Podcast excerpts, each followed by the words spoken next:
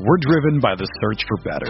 But when it comes to hiring, the best way to search for a candidate isn't to search at all. Don't search, match with Indeed.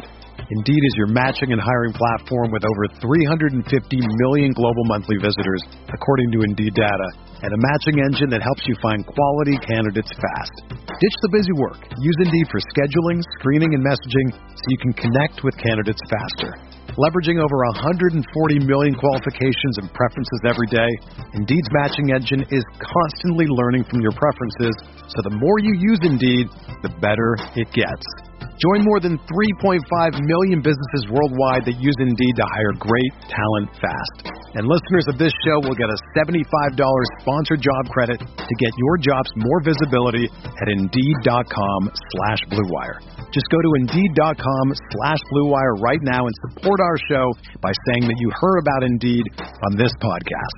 That's Indeed.com slash BlueWire. Terms and conditions apply. Need to hire? You need Indeed. This podcast episode is brought to you by Coors Light. These days, everything is go, go, go. It's nonstop hustle all the time. Work, friends, family expect you to be on 24 7. Well, sometimes you just need to reach for a Coors Light because it's made to chill. Coors Light is cold lagered, cold filtered, and cold packaged. It's as crisp and refreshing as the Colorado Rockies. It is literally made to chill. Coors Light is the one I choose when I need to unwind. So when you want to hit reset, reach for the beer that's made to chill. Get Coors Light in the new look delivered straight to your door with Drizly or Instacart. Celebrate responsibly. Coors Brewing Company, Golden, Colorado. Blue Wire. Hey, this is George Kittle, and you're listening to Candlestick Chronicles. New England's sending QB Jimmy Garoppolo to 49ers. We believe we found the right guy. Garoppolo, quick pass, caught by Kittle. He dives, and he's in. Touchdown, 49ers. Kittle is gonna go. Touchdown. What's up, everybody? Welcome back to another episode of Candlestick Chronicles, the 49ers podcast on the Blue Wire Network. My name's Chris Biederman. I cover the 49ers for the Sacramento Bee. With me, it's Kyle Madsen of NinersWire.com of the USA Today Sports Media Group and 95.7 The Game in the Bay Area. Kyle, what's the haps? It's a big time of year, Chris. I've started doing my own cold brew at home again. My cold brew coffee. It's one of my favorite things. I'm drinking a tall glass of it right now. Wow, you're going to be energized. You're going to have a crazy Friday night, aren't you? I'm going to be hyped. Yeah, it's more just like so I can stay awake and watch more TV since I don't get a huge opportunity to watch TV during the week right now. Sure. Um, so yeah, I like to stay up a little later so I get a little kick of Joseph to to keep me going late into the night, and by that I mean like 11 o'clock. Sure. So we are uh, we are still in the midst of quarantine. Uh, I am I am on personally my fourth week of quarantine, so um, I have spent a lot of time watching television as you have, diving through NFL draft prospects. And uh, we're going to spend the first half of this podcast, we're recording on a Friday for your weekend, doing a first round mock draft, going through all 32 picks. Uh, probably not going to do any trades because that would be complicated and a little bit messy. I think we just want to go through this before we really start digging down into the 49ers and what they're going to do in the NFL draft coming up uh, in the next couple weeks. And the draft is less than two weeks away now. So um, next week we we are going to be starting our deep dives into the NFL draft and different prospects. For now, we're going to do a first round mock in the first half of this pod, and then we're going to answer some Twitter questions in the second half. So, uh, Kyle, you you have any any overall draft takes you want to get out of the way before we dive into this mock? I don't. I don't have anything really strong yet. I'm I'm very bullish. There's a prospect who came up on uh, on the Ringer Dynasty Football podcast, where Danny Kelly, who we've had on this podcast before, was going through and just kind of talking about some of the running back prospects he liked. And a guy who came up was Antonio Gibson from Memphis. And so I started doing some research on Antonio Gibson, and I am all the way in on the 49ers drafting him sometime on day three. Perfect. Day three takes. I like it. Yeah, man. Um, well, that's uh, that's interesting, and we will certainly have time to dive into that. Hey, before we get started in uh, in this mock draft, Yeah. um, do you want to do odds or even picks? Ooh. I will do. Because if you get odds, you get both 49ers selections. Oh, that's a great point. So I'm going to Um, leave this up to you. Oh man, do I want to be selfish or do I want to? Hmm. And we're gonna. I'll, I'll do. I'll take. I'll, I'll do odds. Um, and we're gonna discuss kind of each pick, anyways. So Okay. uh, it'll be a team effort on those. Okay, so with that, you are up first with uh, with the Cincinnati Bengals and the number one overall pick. I think they need a quarterback here, Kyle. What do you say? I think they're going to take Jerry Jeudy, wide receiver. I don't know. uh, no, I, I, it's, it's Joe Burrow. There's nothing that's really come out uh, over the last. Uh, when did the season end? When did the regular season end? January, December, Yeah, end of Dec- December. end of December, yeah. So the last four months, that's made me think otherwise. Like usually, if something weird is going to happen in the draft, it starts to come out around the combine and there's just maybe it's where we're at with COVID nineteen and the lack of travel and stuff, but I've just not heard anything to the contrary that the the Bengals are going to do anything other than pick Joe Burrow. So that's the pick. Okay, Washington, number two. Uh, Chase Young is a very popular pick here, but I'm gonna go quarterback. I'm gonna go Tua Tagovailoa. Tago, Oh, wow. Tagovailoa? Yeah. Um, I'm gonna go. Hit, I, I'm going to uh, to Washington number two because I I was admittedly a Dwayne Haskins guy, and maybe that's part of my Ohio State bias. What you? But it, it wasn't like planting the flag. Like you know, I, wa- I wasn't. It, it wasn't like a, uh, a. I don't even know. I wasn't passionately, uh, passionately backing backing him when when he came into the league last year. I, I thought he would get drafted higher than he did, but going to a um, let's say dysfunctional organization in Washington, to put it mildly, probably didn't do him any favors. And then there were rumors of him um, not having the the best work ethic and all of that. Uh, with the new head coach and Ron Rivera, you want to get somebody under center who you can build around from the jump, who there are no questions about. I know there's health stuff with Tua, um, but to me, in the long term, I think you can figure that stuff out later. Uh, you're not going to have an off-season program to worry about his health, so that'll give him more time to heal theoretically. Uh, so I'm going to go Tua at number two to Washington, which sets up Detroit to be in a pretty good spot. Yeah, Detroit sprints to the podium to take Chase Young. Um, he's just uh, an incredible edge prospect. I haven't watched him a lot just because uh, I, I'm He's focused on incredible. what the Niners are doing, but I watched a lot of Ohio State this year. And when a guy in college just jumps off the screen as often as he does, and just so obviously is the best player on the field as often as he is, uh, he's he's the kind of prospect that's got to go really early, and I think the Lions would be very fortunate to have him. To me, he is the best edge prospect since Myles Garrett. Like I think he Wow. he had a better his final college season was better than Nick Bosa's. Well- Um, I think he's better than both Bosa brothers. I think he's he's sort of a a hybrid between Myles Garrett and Jadeveon Clowney, and uh, he's just super explosive, really really strong, and um, and basically impossible to block. And so, yeah, I think Chase Young is, is going to be really, really good, and Detroit uh, would be would be thrilled to get him there at Yeah. three. So, the New York Giants, the Fighting Dave Gettleman's at number four. Uh, I'm going to go Isaiah Simmons, the linebacker safety hybrid out of Clemson. Um, their defense needs needs fic, needs help at all three levels. Uh, Simmons could p- potentially help you at two of those, at linebacker and or safety. Just in the middle of the field, he's kind of uh, the perfect player for this positionless football revolution. We're we're sort of, or I guess, Yeah. evolution. We're sort of going through right now. He can cover tight ends. He can cover receivers. Uh, he could probably cover running backs out of the backfield. Just a really versatile player that you can plug in the middle of your defense and feel really good about it, particularly if you have a, a creative defensive coordinator. Um, so Isaiah Simmons to the Giants at four is a pick. Next up, the Miami Dolphins. So, man, this is difficult.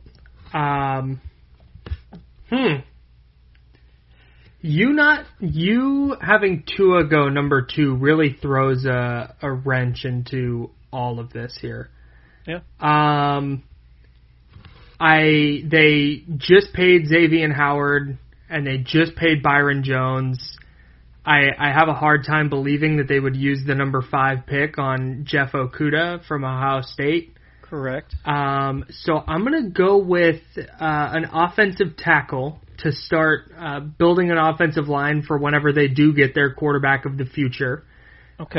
Because I, I, so you're I- not going to go quarterback.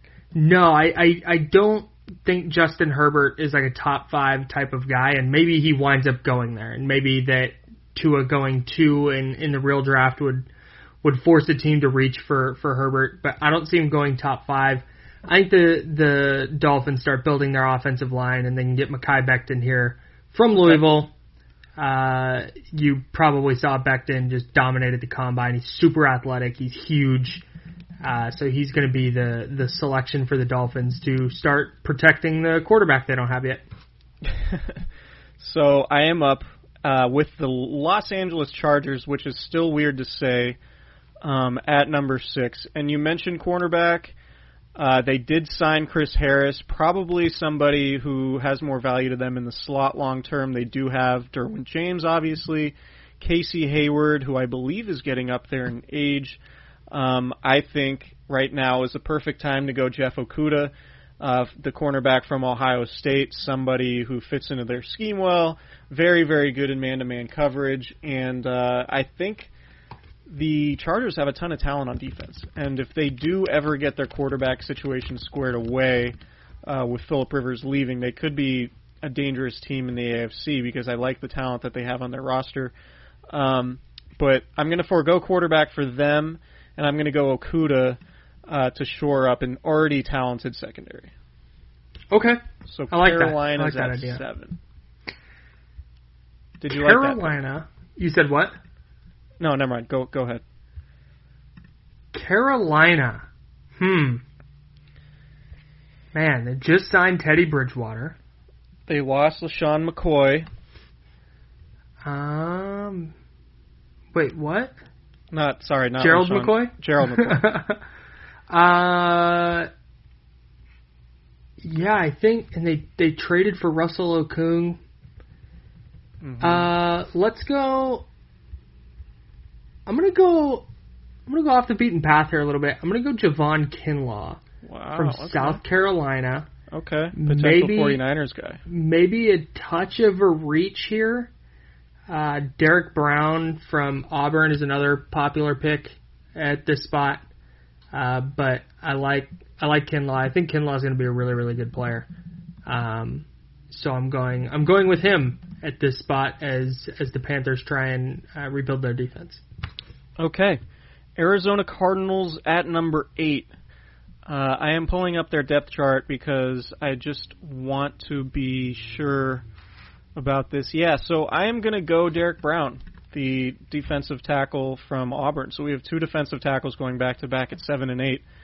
Um, I mean, Jordan Phillips is their nose tackle right now. They do have Corey Peters. Uh, Zach Allen is a is another defensive lineman that they have. I, I think getting somebody like Brown to push the pocket, uh, while he might not be the the same kind of athletic pass rusher that Kinlaw is, Brown is much more of the the um, physical brute force pocket pusher, guy who wins Sure. with power, stops the run, and I think would be a really really good complement on the inside to somebody like Chandler Jones.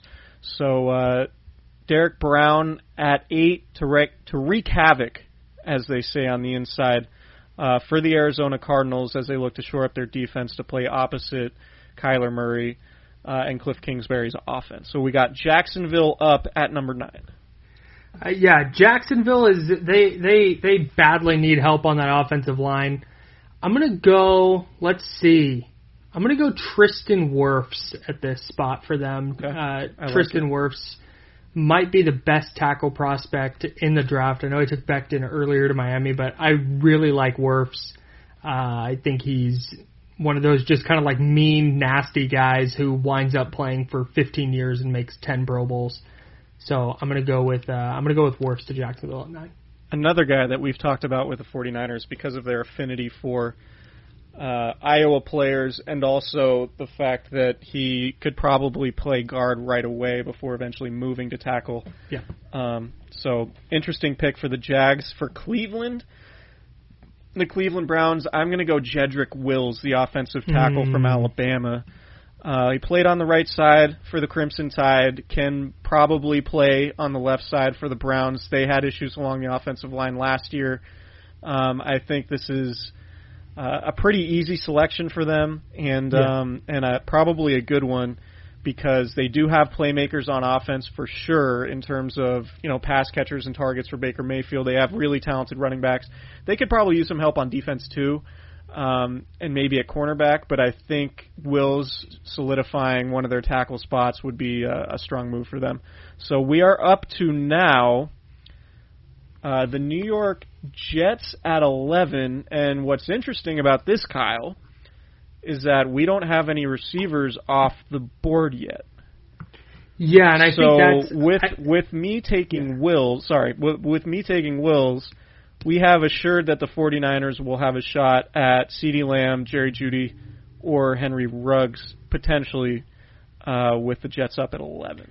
Yeah, and I think that's what winds up happening in the actual draft. I think that we get here. The the big the big wrench in that that could potentially help the 49ers is if one of the offensive linemen, either Wills, Wirfs, or Becton, uh, falls to the Jets because they need some help protecting Sam Darnold, and it would be it would make a lot of sense if they did that at 11 instead of adding a wide receiver.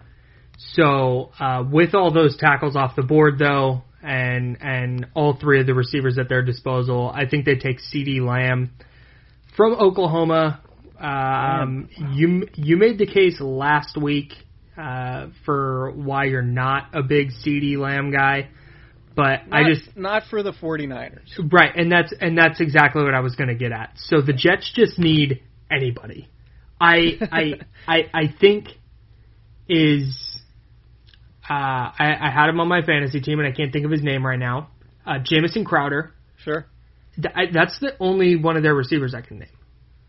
So They lost Robbie Anderson, right? yeah, they did. They sure did. So I'm going with uh, with CeeDee Lamb at this spot because he's just he has the look and the build of a number one receiver, which is what the Jets need. He can he has the tools to be a high volume type of guy. Um, he's good after the catch. I I just I I think he's going to be the top receiver on a lot of teams' boards, and so I think the Jets take him. Interesting. I like it. So now I have to climb into the mind of Jon Gruden and Mike Mayock. Picking number Now I'm a 12. football guy. Picking number 12 with both Alabama receivers on the board. So this is really an ideal scenario for the 49ers. Uh, I think you and I would agree going into this. The Yeah. fact that Ruggs and Jeudy are both on the board for the Raiders at 12, leaving one of them to the Niners at 13. I think both of them fit for the Niners. Um, so, I'm thinking, and I don't want to be. Oh, don't hurt yourself. I don't want I don't want to be patronizing to to Niners fans and just have Jerry Jeudy fall to to 13 because Right. I do want to warn people that it's um that I do think like it's not very likely that Jeudy does last for 13 or last two 13 but when I think of the Raiders and I think of Al Davis and somebody who just loves speed more than anything else um if you're going to open up things for for Derek Carr and create a vertical passing game to complement all of the checking down that he loves to do, uh, I think Henry Ruggs is somebody who could really offer you that dynamic in terms of stretching the defense. Uh, Andy falls perfectly in line with what Al Davis would do here and just take the fastest possible receiver, a la his decision to go with Darrius Heyward-Bey over Michael Crabtree back in 2009. Right. Uh, so I think Mark Davis is the apple's not going to fall far far from the tree here, and I know this is Jon Gruden and Mike Mayock's pick, uh, but I think they're going to go with speed first because Ruggs would complement um, the running back they took in the first round last year, also from Alabama. So I think they're going to go. Ruggs at 12, uh, leaving the 49ers with a uh, with a pretty ideal scenario uh, here at 13. So Henry Ruggs of the Raiders, the Las Vegas Raiders, which is still super weird to say. I just wrote oak on my thing. They are no longer oak. It's fine.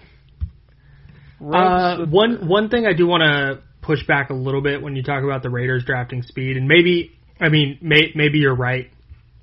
Uh, that's a guy that they love, and and they go that way. I could totally see Mayock though, really pounding the table for Jeudy, especially considering what Amari Cooper has done since since they traded him to to Dallas. I, I really think that a player like that could be effective for for Derek Carr, a guy who can create a ton of space in a short window. Uh, Carr does not throw the ball down the field very often, or did not, and maybe that's an argument for Ruggs. You know, they want somebody who can stretch the field and, and be a deep target for him. Um, no, but uh, for for the Niners, I, I think that's an easy pick. If Jeudy's not available, I could see them maybe trying to move back or something. But somebody on Twitter, I wish I could remember who said it, uh, because it, it it's very true. So this is not a Kyle original thought. Uh, but somebody said he's like if Kyle Shanahan built a receiver in a lab, right. and it, it it's a, I think a really perfect fit alongside Deebo Samuel. Uh, so I'm gonna I'm going Jerry Jeudy with with relative ease. Okay, Jerry Jeudy, 49ers at number 13. I think everybody would be pretty happy with that. I think if you were to uh, if you were to get 49ers fans to vote on who they would be most happy with at 13, I think Jeudy would be that guy. Yeah, I think that's right. So we uh, we have successfully patronized 49ers fans by getting And- the player that they want. Uh, all right, so please subscribe to the podcast if you have not. Uh, well, and here's the other thing with that. Just with it, that's not even one of those things because Kinlaw did go earlier. Um, all of the the top three tackles that Wills, Wirfs, and and Becton trio were were all off the board. So that wasn't even one of those ones where it's like a, a difficult decision on whether uh, you know they go oh best tackle available or best defensive lineman available or ju- like that's the ideal case for for San Francisco where the decision is essentially made for them. Yeah. Um, another guy. So so the reason why I bring this guy's name up, uh, I'm going to go Andrew Thomas, the offensive tackle from Georgia, at 14, and I've thought about him as sort of the guy that might not be getting a whole lot of attention, but could really seriously be in play for the 49ers at 13. Um, because, like I said, I, I am not sure that Jerry Jeudy or Henry Ruggs will be available when they pick at 13 and Sure. I I you know what what I learned in 2018 when the 49ers surprised everybody and took Mike McGlinchey was that it's important to consider all scenarios and all positions, right? And the guy that sort of stands out for me is Andrew Thomas. Um, because I do think he could play guard. I think he's he's a good run blocker, and he could eventually play tackle. He was uh, a very had a very successful career at Georgia, a three year starter. Um, but I have him going to the Bucks here in our mock because we got Jeudy to the 49ers at 13. So Andrew Thomas is going to protect Tom Brady uh, because if you're Tampa Bay and you have a glaring need on the offensive line and you have all those pass catchers, the best thing you could possibly do is find a premier pass protector for Tom Brady. So Andrew Thomas, uh, tackle from Georgia for the Buccaneers at 14. Okay. Uh, the Broncos, they could use help at both receiver and corner. Um, as much as I like CJ Henderson here, I think I'm going to go with Justin Jefferson from LSU Interesting. in a little bit of a surprise. Uh, but like I said, the Broncos are, are going to probably try and get Drew Lock as much help as humanly possible. The run on Ruggs, Jeudy, and Lamb earlier in the draft didn't help them out a ton at this spot. Uh, maybe they go, like I said, maybe they go C.J. Henderson because they think he's he's a better player uh, at 15. But um, best receiver available for the Broncos, I'm going with Justin Jefferson out of LSU. All right. So now, if I'm the Atlanta Falcons picking at number 16, I'm pretty pumped with with how this has all worked out uh, because I land a cornerback uh, for a secondary that badly needs an infusion of talent. So I'm taking, taking C.J. Henderson, cornerback from Florida, really really good in man coverage. Maybe not. Uh, maybe not great in zone coverage, although he played predominantly man at Florida. Um, a lot of people talk about Henderson of the 49ers. I don't know if that fits necessarily with with how much zone they play. I know they do play a lot of man. Um, in uh, you know, in, in on first and second, or sorry, on third down they play a lot of man coverage. But I think the 49ers are still pretty staunch in that they like zone corners, and if they're going to invest a first round pick in a corner, they want somebody who fits what they want perfectly. So, um, C.J. Henderson, cornerback for the Falcons, uh, at 16, I think that's a good pick for them. Yeah, yeah, I think so too. And I feel like every year for my entire life, um, the Falcons have never had a good defense. sure. Like I know their defense is okay the year they went to the Super Bowl. Um, but it just that that makes a lot of sense, I think, because I think C.J. Henderson is going to be is going to be a fine player. So you're up with Dallas at 17. Uh, K'Lavon Chaisson from LSU is going to go to the Cowboys at 17. Uh, they they need some help rushing the passer, and I think he is the best edge rusher available. And he's a guy who can step in and and I think be a be a pretty good player for them right away. As we saw with the Niners last year, edge players are uh, so important to a defense, and they lost one of their top corners in Byron Jones, and so helping out the corner or the uh, the secondary rather, helping out the secondary with a good pass rush is probably going to be the way the the Cowboys have to go. If they really like a cornerback here and want to want to replace Jones, I could see that. Uh, but I think pass rush is where it all starts, and so I think uh, K'Lavon Chaisson is going to be the guy. So, if you're Miami uh, at 18, which I am at the moment, I'm pretty juiced about how this has all worked out because we've only had one quarterback go uh, in the first 17 picks, and that was first overall to Joe Burrow.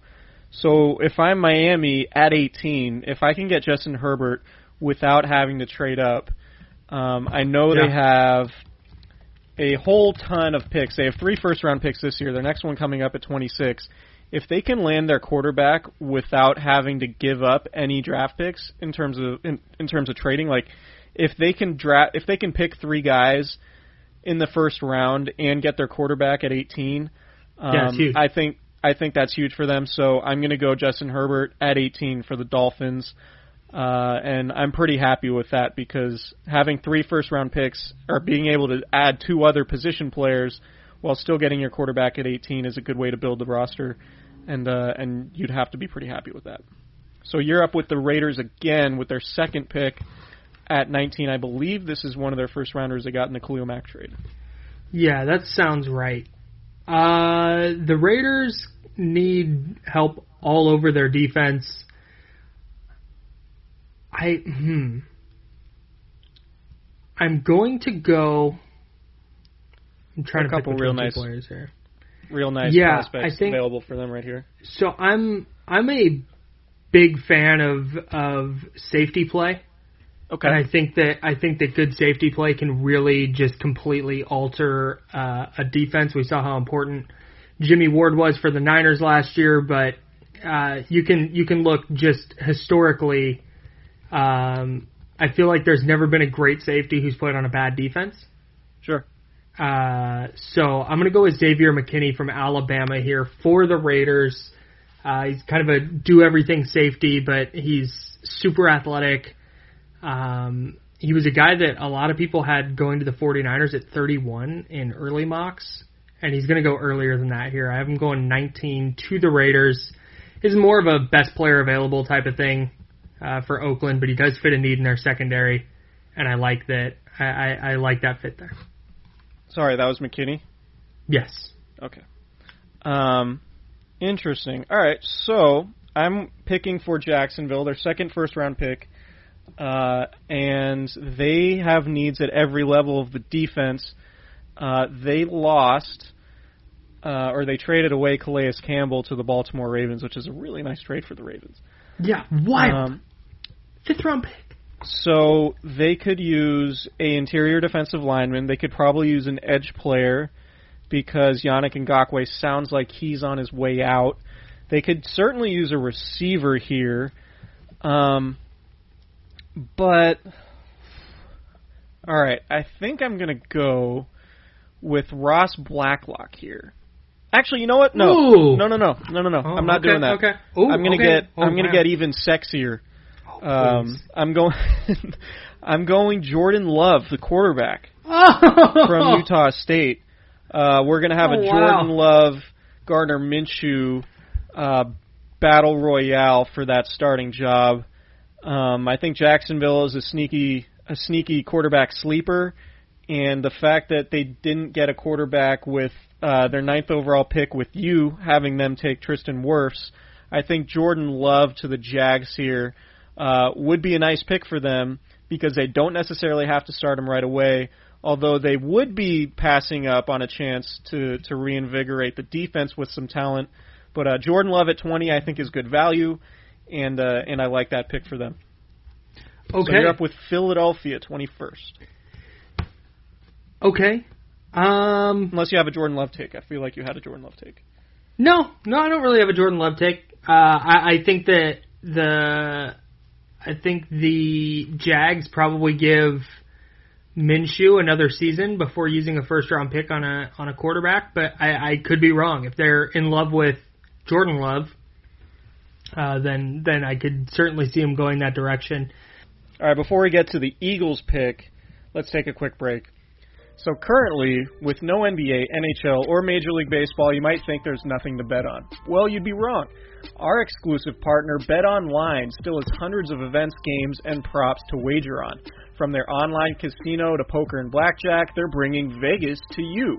Missing the NFL? No problem. BetOnline has live daily Madden NFL 20 simulations you can bet on. You can still bet on Survivor, Big Brother, American Idol, stock prices, and even the Nathan's Hot Dog Eating Contest. It's all open 24 hours a day, and it's all online at BetOnline. So use promo code BLUEWIRE to join today and receive your new welcome bonus. BetOnline, your online wagering solution. All right, Kyle. So you're up now with pick number 21 in our Candlestick Chronicles first round mock draft. Uh, who you got? Going to the Eagles. Going to the Eagles. So the Eagles have needs on in the secondary and at receiver. Those were two spots that I feel like every time I watched an Eagles game last year, they were rolling out new players that I had never heard of in my life, which is never great. um, I think they're going to go with the best wide receiver available, though, which I think is Brandon Aiyuk from Arizona State. 21 might be a little bit early for him, but just the way this draft is shaken out, I, I think that that's the best player available who can help the Eagles right away. He can stretch the field vertically, but he's also good underneath. He's good after the catch. Just a guy that you get the ball in his hands, and uh, and he's a home run threat. I think he could really help Carson Wentz in the Eagles' offense. So he's who I'm going with at 21. I like it. So I am up now with the Minnesota Vikings, picking at 22. Of course, the Niners house the Vikings in the divisional round of the playoffs. Um, so you trade Stefon Diggs, your guy, Stefon Diggs, to Love the Stefon Buffalo Diggs. Bills. Uh, and that leaves a pretty gaping hole in your offense for Kirk Cousins. So you went with Aiyuk to Philadelphia, and we might start seeing a run on receivers here. Um, I'm trying to find the best fit for what they want to do, and I don't know that there's a perfect fit here for them, but I do really like Jalen Reagor from TCU, an explosive guy. I know Eric Crocker on our podcast sort of looked at him like a uh, another version of Deebo Samuel, maybe somebody who's not quite as big, but maybe a little bit more explosive. Um, I've watched Reagor. I I think he's good. I think he needs to go to the right offensive coach. I'm not entirely sure what the Vikings offense is going to look like now that Kevin Stefanski, their offensive coordinator, is the head coach of the Browns. But I'm going to go with Reagor uh, because you lose Stefon Diggs. Um, I know you could probably go cornerback here because they do need help in the secondary. Uh, but I'm going to go Jalen Reagor because uh, they need to help Kirk Cousins because if Cousins doesn't play well, they really have no shot at, at really contending like they want to. So I'm trying to get him another weapon. Okay, I can dig that. So you are up with the Patriots at number 23. I'm so fascinated by the wide receivers in this draft. Yeah, We've had let's there are see, so many different kinds. One, two. Is that the fifth receiver off the board One, by pick 22? Yes, yes. six. Man, that's, That's six the six. rece- Jeez. Uh, okay, so the Patriots are up. I could see them trying to add an offensive playmaker here with all the quarterbacks, at least all the top quarterbacks off the board. Uh, they probably wait on that position another year or at least another round.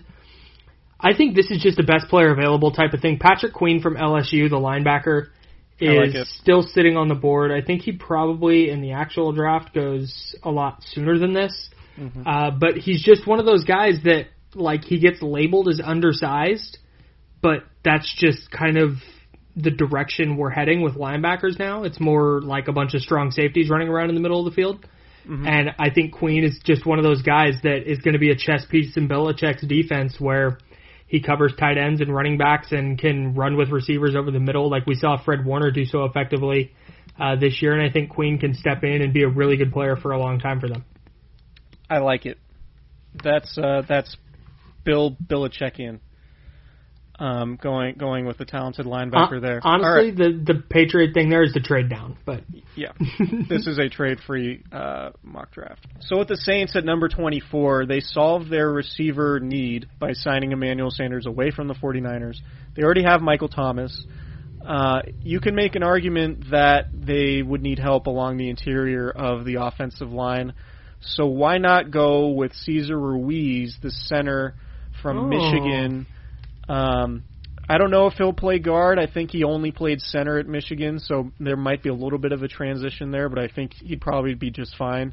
Uh, play Sure. him at one of the guard spots, improve the interior of your line, and uh, and that's the type of pick I think that a team with a loaded roster with you know very few needs and no real obvious quarterback of the future available right now. I think Ruiz is somebody who can help get you back to where you want to be, which is contending in the NFC. Yeah, yeah, and that's one of those that's one of those picks that I feel like people go, "Wow, what are they doing?" And then Ruiz just quietly makes a dozen Pro Bowls. right. Uh, Vikings up next at 25. Jaylon Johnson from Utah falls into their lap here. They need help at cornerback really badly. If you miss the NFL, uh, the NFL, uh, the NFC divisional playoff last year uh, against the Niners, uh, they they got run all over, but they really struggled to to cover in that game. Uh, and then they lost Xavier Rhodes in in free agency, or they cut Xavier Rhodes, I guess. So uh, Jaylon Johnson from Utah, big athletic corner. Uh, he's gonna be he's gonna be the pick. All right, so now I am back with the Dolphins' third pick of the first round. They went Becton, the left tackle from Louisville, at five, and Mhm. then they got Justin Herbert all the way down at 18. So at 26, I'm going to go another premium position, and this is a guy that probably got some discussion um, with the 49ers, maybe early on in the draft prospect draft process before he got hurt. That's Colorado receiver Laviska Shenault, and I think he would be Big the perfect guy. the perfect complement to DeVante Parker, who broke out last Yep. season with a thousand yards. Um, more of a stretch the field vertical threat. I think Shenault is somebody who's a lot like Deebo Samuel, which has been talked about ad nauseum, who you can just give the ball to in the quick game, handoffs, jet sweeps, uh, whatever. Somebody who's really nasty with the ball in his hands. So you're looking at for the Dolphins addressing three premium positions in the first round with their picks in Becton, Herbert, and now Shenault, and you're starting to see the uh, the foundation for what could be a really interesting roster going forward. Yeah, especially with DeVante Parker being as good as he was toward the end of last season. Uh, I think Shenault's a great fit there. If the 49ers had a DeVante Parker type receiver fall to them, they would take him because it would make sense across from Deebo Samuel. So this is kind of the opposite Right. uh, of that. Right. 27, I have the Seattle Seahawks. Uh, the Seahawks are going to go with Penn State defensive lineman Yetur Gross Matos.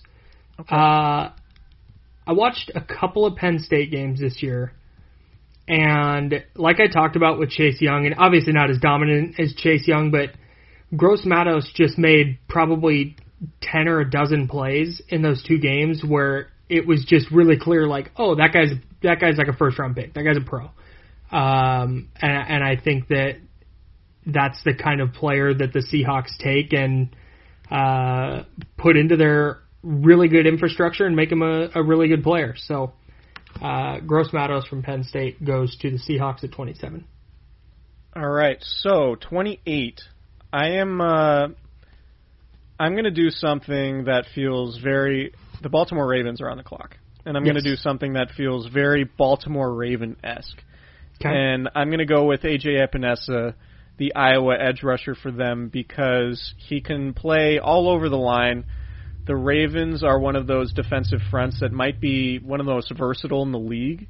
Yeah. Uh, just in terms of all the different looks that they give you, and I think Epenesa would be a great fit for them. He could play on the edge, he can play on the inside, um, and uh, I, he's a very talented player. He doesn't have traits that really like, you know, he's, he's not a combine guy. He certainly didn't test very well, but his production speaks for itself. Um, he's a power player, not really a a bender along the edge who's super explosive, but I think he would be really, really good, particularly now with playing alongside Calais Campbell in that defensive front. So I'm going Epenesa from Iowa to the Ravens at 28. Now you have Tennessee, and you're a big Titans guy at 29. Huge Titans guy. Yeah, so you're you got to be really familiar with where what what they need. Yeah. the Um, yeah, they've had a few edge rushers here not quite work out. They signed uh, Cameron Wake last year, but he looks like he's going to retire. Um, I'm going to go with the best edge player available. I think they're hoping that a player like Gross Matos falls to them. Uh, I'm going with Marlon Davis from Auburn. It might be a little bit of a reach here, uh, but it's just it's their top need. They unless they wind up signing Jadeveon Clowney, they haven't yet.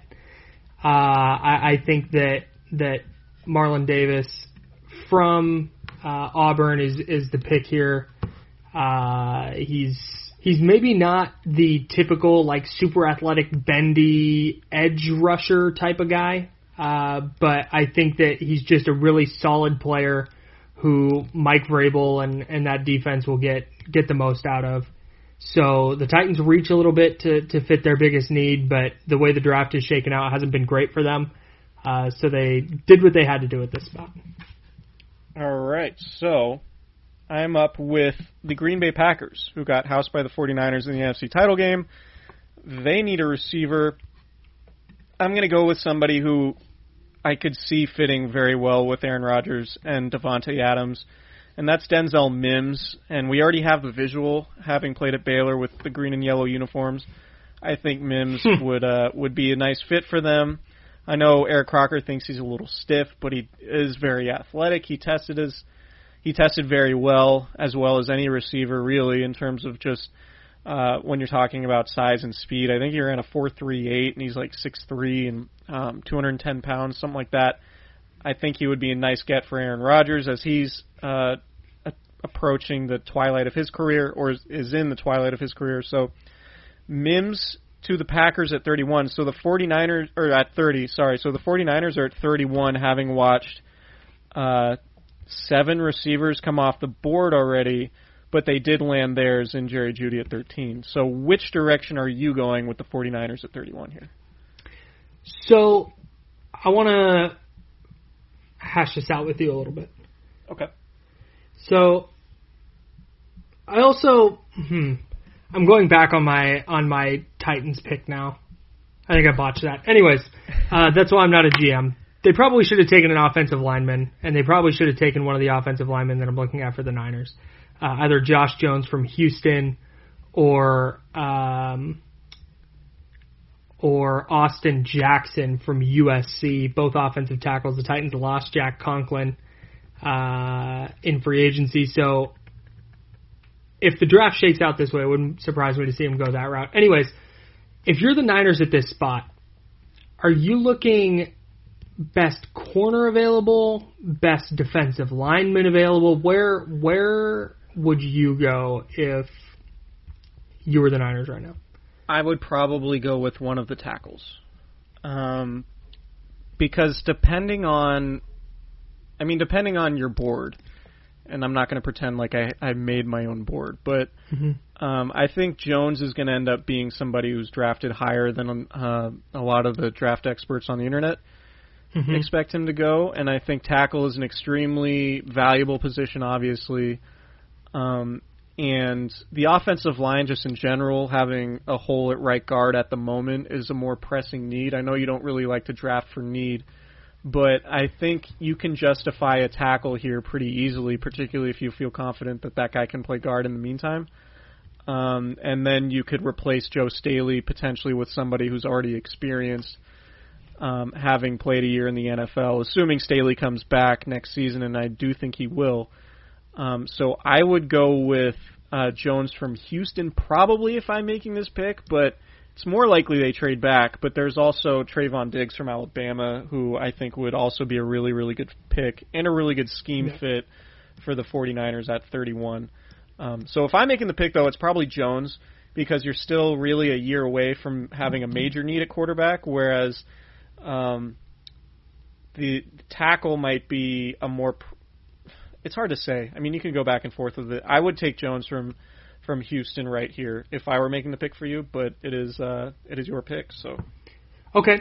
Uh, I'm gonna go with Austin Jackson from USC. okay, He's still just 20 years old. Um, according to Daniel Jeremiah, um, I admittedly have not watched a ton of Austin Jackson, but according to uh, Daniel Jeremiah, uh, he needs to get stronger, but he's still just 20. So the Niners here can afford to take him and effectively groom him moving forward.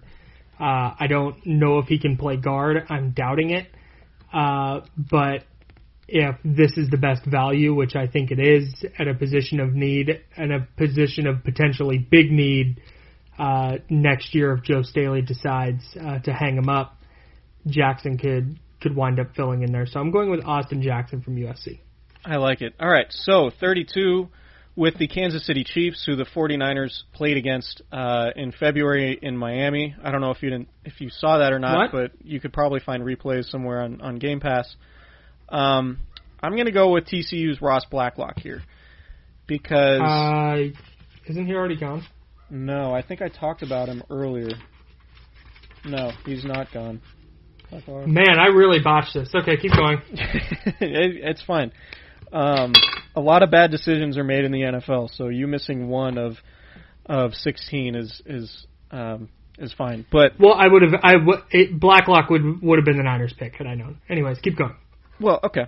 I mean, there. Yeah, we'll we'll have other opportunities to discuss pick 31. But uh, I'm going to go Blacklock for the Chiefs at 32. Chris Jones is on the franchise tag, um, so there's a scenario where this is his last year with the Chiefs. So Blacklock presumably could come in um, and play alongside him for a year, and then eventually replace him if that's the direction the Chiefs decide to go. If not, if you keep um, if you keep Chris Jones and you have Blacklock, that's a pretty awesome uh, couple of interior pass rushers that you have to to complement a really explosive passing offense on the other side. So you do need a pass rush, and and pairing him with Frank Clark, I think would be really really nice. So. Um, Ross Blacklock for the Chiefs at 32. So that is our first round. Let me go through this as fast as possible. So you have uh, Burrow to Cincy, Tua to Washington, Chase Young to Detroit, Isaiah Simmons to New York, Mekhi Becton to Miami, Jeff Okudah to the Chargers, Javon Kinlaw to Carolina,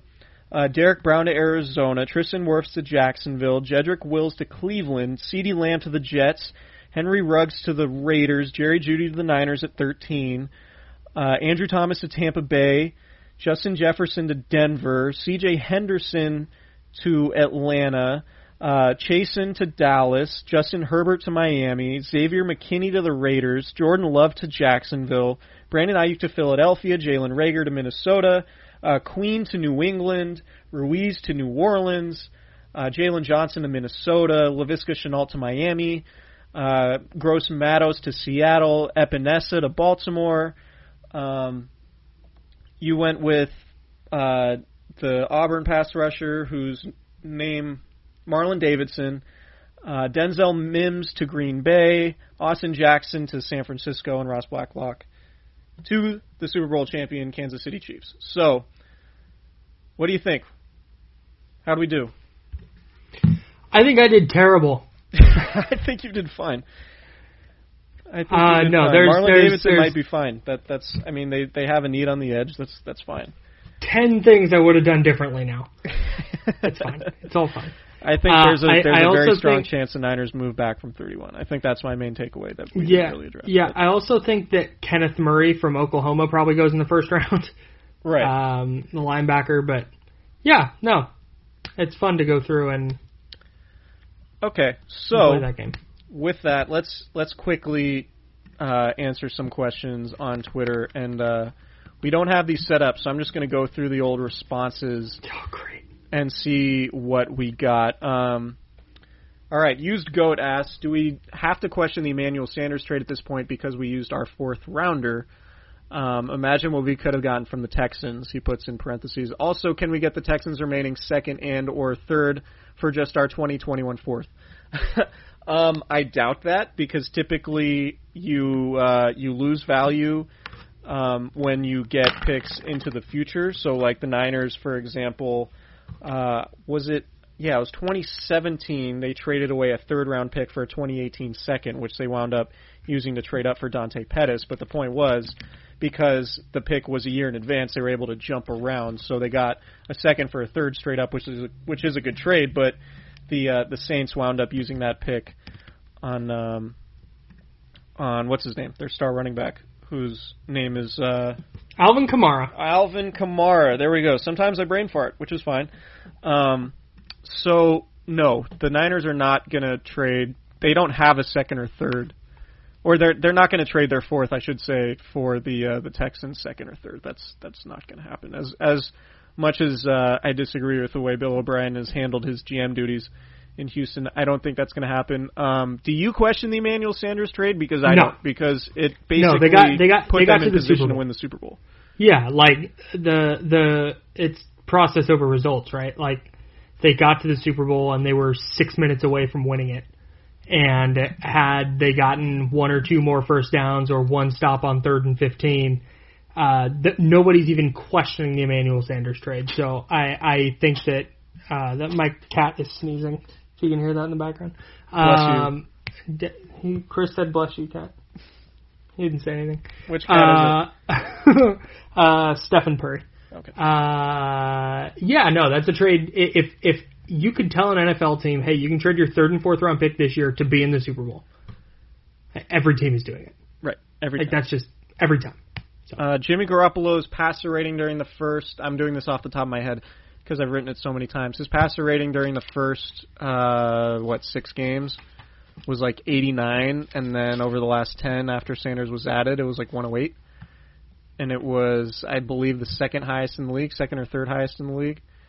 Um, so if Garoppolo had Sanders throughout the entire season, he would have had probably a top five statistical year from a quarterback perspective, um, particularly if he if he was able to cut down on interceptions. So, um, yeah, I'm I I'm with you. I would make that Emmanuel Sanders trade ten times out of ten because it got to it helped get the 49ers to the Super Bowl. Uh, next question, Randy wants to know why would 49ers fans want Javon Kinlaw? He couldn't participate in the Senior Bowl. One month later, he couldn't participate in the Combine. Don't need a developmental prospect hanging out with Dee Ford during practice with the same knee issue. Um, Strong. yeah, that's a take for sure. Uh, I disagree with it because I think that being able to participate in the combine, um, like I I don't think you you scrap five years of a player because he decided to sit out the Senior Bowl in the combine. Like I don't know what Javon Kinlaw really had to prove.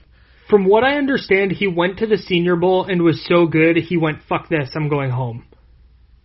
Okay, that, That- sounds yeah. um, so yeah, I think Kinlaw is very much in the picture there for the 49ers. In our mock draft we just did, he went seventh to the Carolina Panthers. Uh, I think he's really, really good. I think he's the closest player to DeForest Buckner in the draft. Um, I don't think he's as good of a prospect as Buckner was, but I think Kinlaw is really, really good.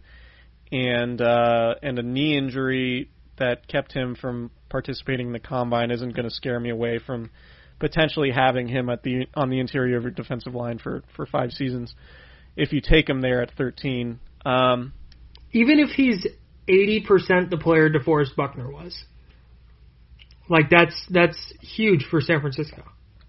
Yeah, and you have you and I have mentioned this a lot. Like, it is important to keep this your strengths your strengths, right? Yes. So like, yes, if uh, if your if your roster is built around the strength of your defensive line and you have a ton of defensive linemen, you want to make sure that that is still a strength of your team if other guys get hurt.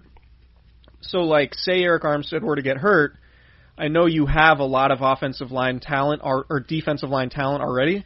But like it's it's good to reinforce it so you don't have to change the way you play just because one guy is hurt. So that's why teams that don't have needs at certain positions will reinforce them with early picks in the draft. And uh, so for me, I would have zero problem with the Niners taking Javon Kinlaw. I think he would be a great pick um, and an instant impact kind of guy. And so uh, yeah, I don't agree with Randy's take.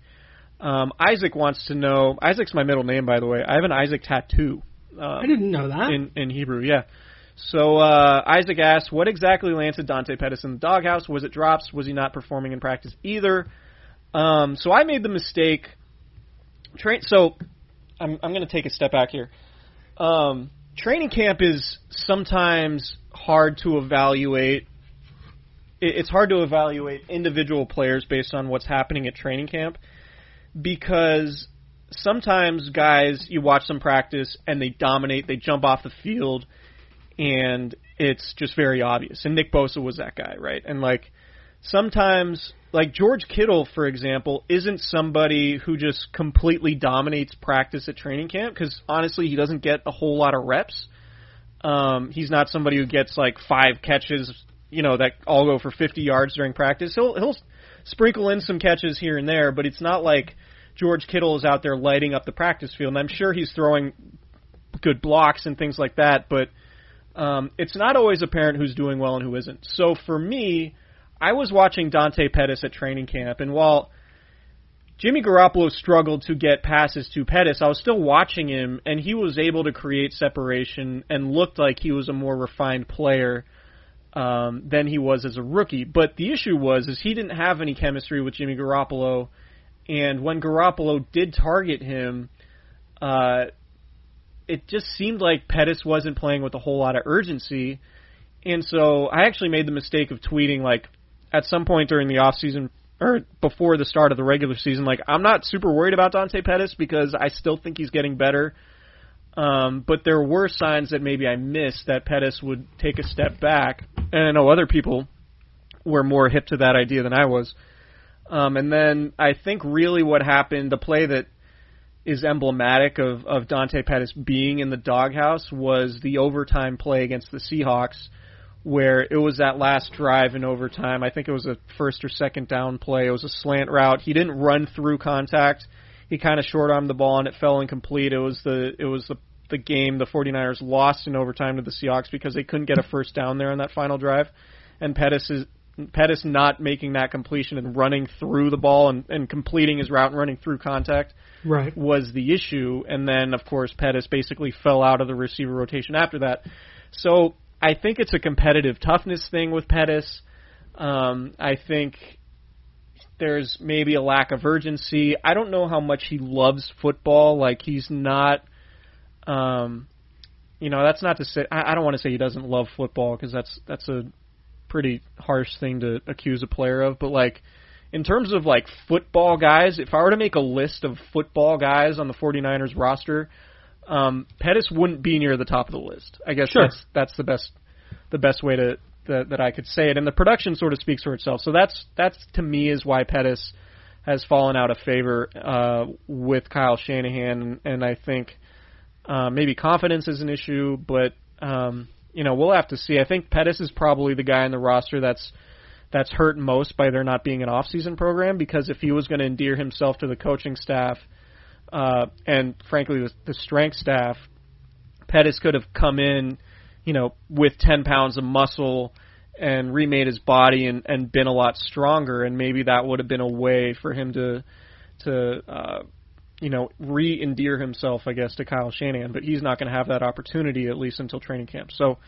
um, that's Whenever that is. in my yeah, that's in my opinion why Pettis uh, is in the doghouse. Um, all right, so Josh asks, will the Niners I trade up? want to say something about Dante Pettis. Go for it.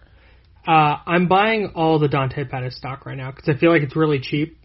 Buying uh, yeah. No, I just I, I think he showed enough in his rookie season in that five game stint.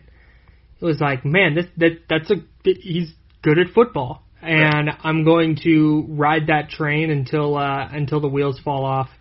And the wheels may fall off this off season. Like uh, last year wasn't super promising, uh, but people were ready to punt on Arik Armstead. People were ready to punt on Ahkello Witherspoon.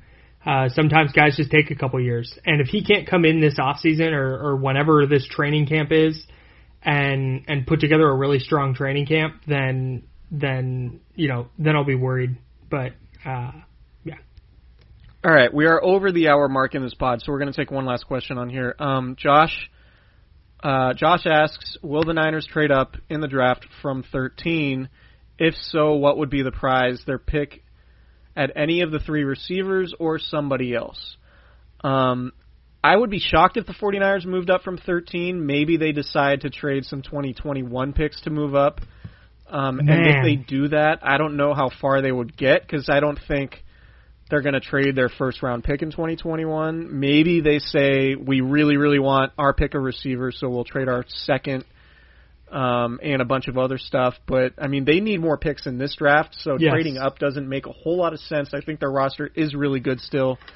Um, but guys who I think they might consider trading up for, um, if Javon Kinlaw is expected to go earlier than 13, I think he's a candidate.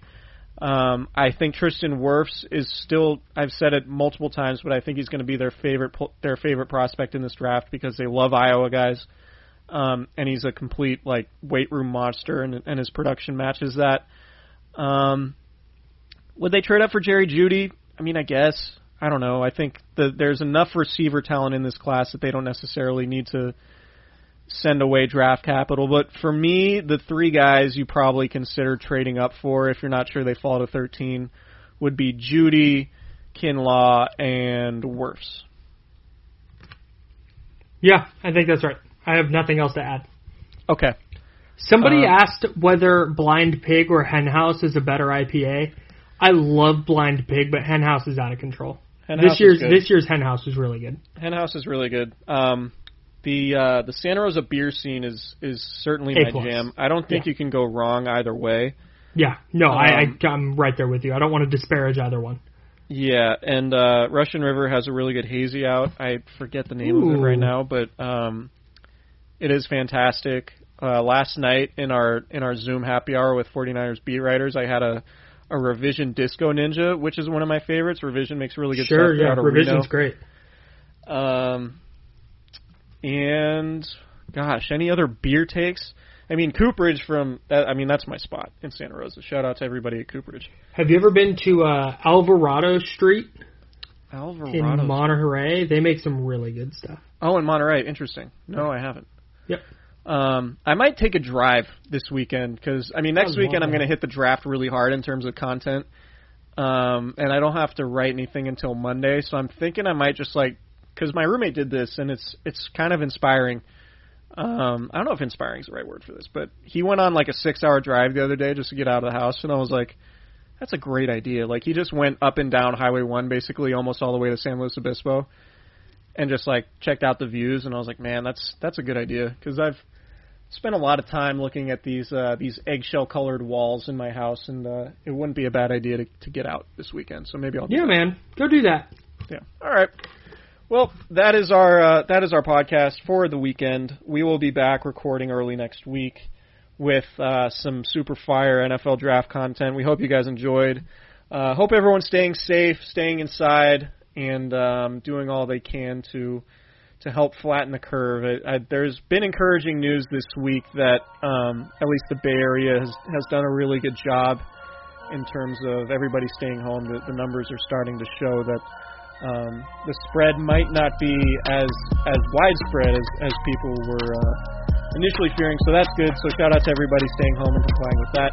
Um, please subs- subscribe, rate, and review to Candlestick Chronicles and all the other wonderful podcasts on the Blue Wire Network, including Striking Gold, uh, another 49ers pod on here, and uh, we will talk to you guys next week.